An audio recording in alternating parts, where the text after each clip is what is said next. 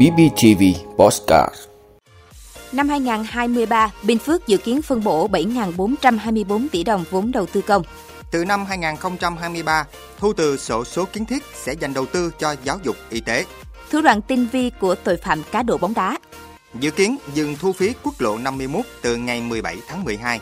Giả thuyết nhiễm sắc thể y của nam giới có thể biến mất trong tương lai. Đó là những thông tin sẽ có trong 5 phút trưa nay, ngày 5 tháng 12 của BBTV. Mời quý vị cùng theo dõi. Thưa quý vị, Bình Phước dự kiến phân bổ vốn đầu tư công trong năm 2023 là 7.424 tỷ đồng, tăng hơn 124 tỷ đồng so với năm 2022. Trong đó, nguồn vốn từ ngân sách nhà nước địa phương 6.426,61 tỷ đồng và vốn ngân sách trung ương 988,121 tỷ đồng để thực hiện các chương trình mục tiêu quốc gia về giảm nghèo bền vững và xây dựng nông thôn mới, chương trình phát triển kinh tế, xã hội, lĩnh vực y tế. Phương án phân bổ các nguồn vốn đầu tư công đáp ứng giải quyết những vấn đề bức xúc của địa phương, có phần thực hiện các mục tiêu, nhiệm vụ đề ra tại nghị quyết đại hội Đảng bộ tỉnh lần thứ 11 và chương trình phục hồi và phát triển kinh tế xã hội ở địa phương. Đặc biệt, kế hoạch phân bổ vốn đầu tư công năm 2023 tập trung phát triển hệ thống giao thông trong toàn tỉnh, gắn kết với hệ thống đô thị trung tâm và các trục giao thông chính, thúc đẩy phát triển hạ tầng công nghệ thông tin và xây dựng chính quyền điện tử, thành phố thông minh cung cấp dịch vụ công trực tuyến mức độ cao cho người dân, doanh nghiệp mọi lúc, mọi nơi. Thưa quý vị, theo dự thảo thông tư dự toán ngân sách năm 2023 của Bộ Tài chính, nguồn thu từ sổ số kiến thiết trong dự toán ngân sách địa phương được sử dụng cho đầu tư phát triển, trong đó ưu tiên cho giáo dục đào tạo và dạy nghề, bao gồm cả mua thiết bị giáo dục phục vụ chương trình đổi mới sách giáo khoa phổ thông, lĩnh vực y tế, còn lại chi cho các chương trình cấp bách của địa phương. Dự thảo cũng đề nghị các địa phương bố trí đủ kinh phí đảm bảo thực hiện các chính sách như hỗ trợ người nghèo theo chuẩn nghèo đa chiều mới, mức lương cơ sở, kinh phí thực hiện chính sách an sinh xã hội để các đối tượng thụ hưởng được nhận từ đầu năm 2023. Thưa quý vị, lợi dụng sức hấp dẫn của World Cup, tội phạm cá độ bóng đá đang diễn biến rất phức tạp và ngày càng gia tăng cả về số vụ, tính chất và mức độ nghiêm trọng. Thống kê từ đầu mùa giải đến nay, lực lượng công an toàn quốc đã triệt phá 52 vụ với 140 đối tượng. Số tiền giao dịch lên tới hàng chục ngàn tỷ đồng. Liên tiếp các ổ nhóm đường dây cá độ bóng đá bị triệt xóa đã cho thấy sự quyết tâm của lực lượng công an các địa phương trong công tác đấu tranh ngăn chặn loại tội phạm này. Tuy nhiên, chính điều này cũng phản ánh thực tế rất đáng lo ngại, đó là tình hình tội phạm liên quan đến cá độ bóng đá đang diễn biến rất phức tạp với nhiều thủ đoạn ngày càng tinh vi. Phương thức thủ đoạn chung của các đường dây đánh bạc, tổ chức đánh bạc này là tổ chức cá độ bóng đá qua mạng thông qua các trang web cá cược như bóng88.com, agbóng88.com,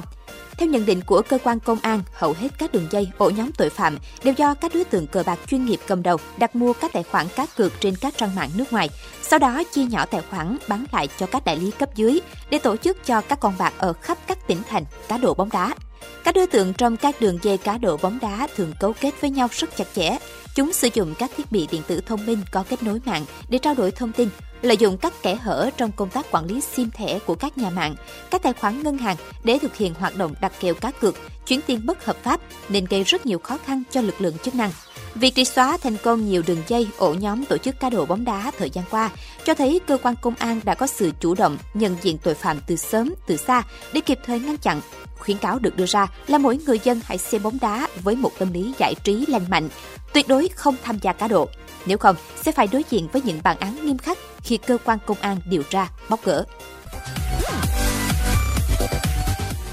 Thưa quý vị, Cục Đường bộ Việt Nam vừa có văn bản gửi Công ty Cổ phần Phát triển Đường cao tốc Biên Hòa Vũng Tàu về việc giải quyết các nội dung tồn tại và xác định thời gian thu phí của dự án đầu tư xây dựng mở rộng quốc lộ 51 theo hình thức hợp đồng BOT.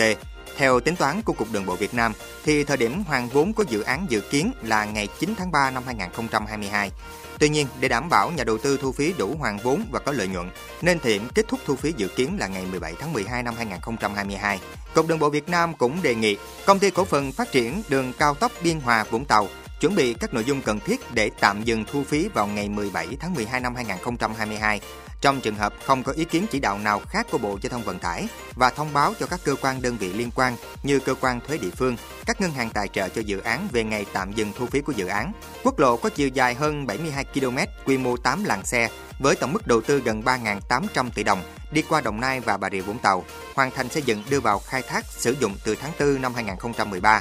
Công suất thiết kế ban đầu khoảng 18.000 lượt xe ngày đêm và hiện tại vào những ngày cuối tuần hoặc lễ Tết, có khi lên đến hơn 40.000 lượt xe ngày và đơn vị này luôn phải xả trạm để tránh ủng tắc. Chính vì thế, khi dừng thu phí được rất nhiều phương tiện hưởng ứng và kỳ vọng giảm được điểm ủng tắc trên tuyến đường nhiều phương tiện qua lại bậc nhất trên cả nước.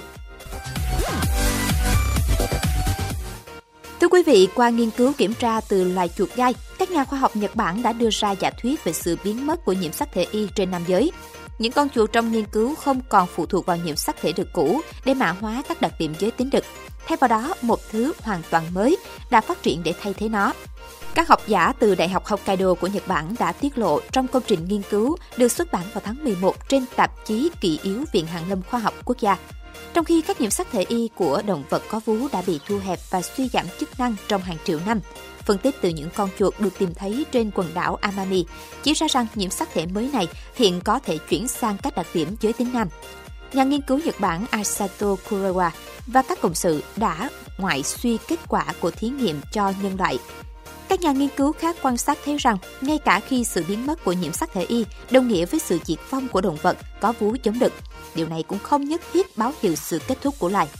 Nhà nghiên cứu tiến hóa giới tính Ruth Garlick của Đại học Carleton nói với tạp chí Newsweek, những con cái ở một số loài, ở đây tôi muốn nói đến những sinh vật tạo ra giao tử lớn, tế bào sinh sản, gọi là tế bào trứng, có thể tự thụ tinh.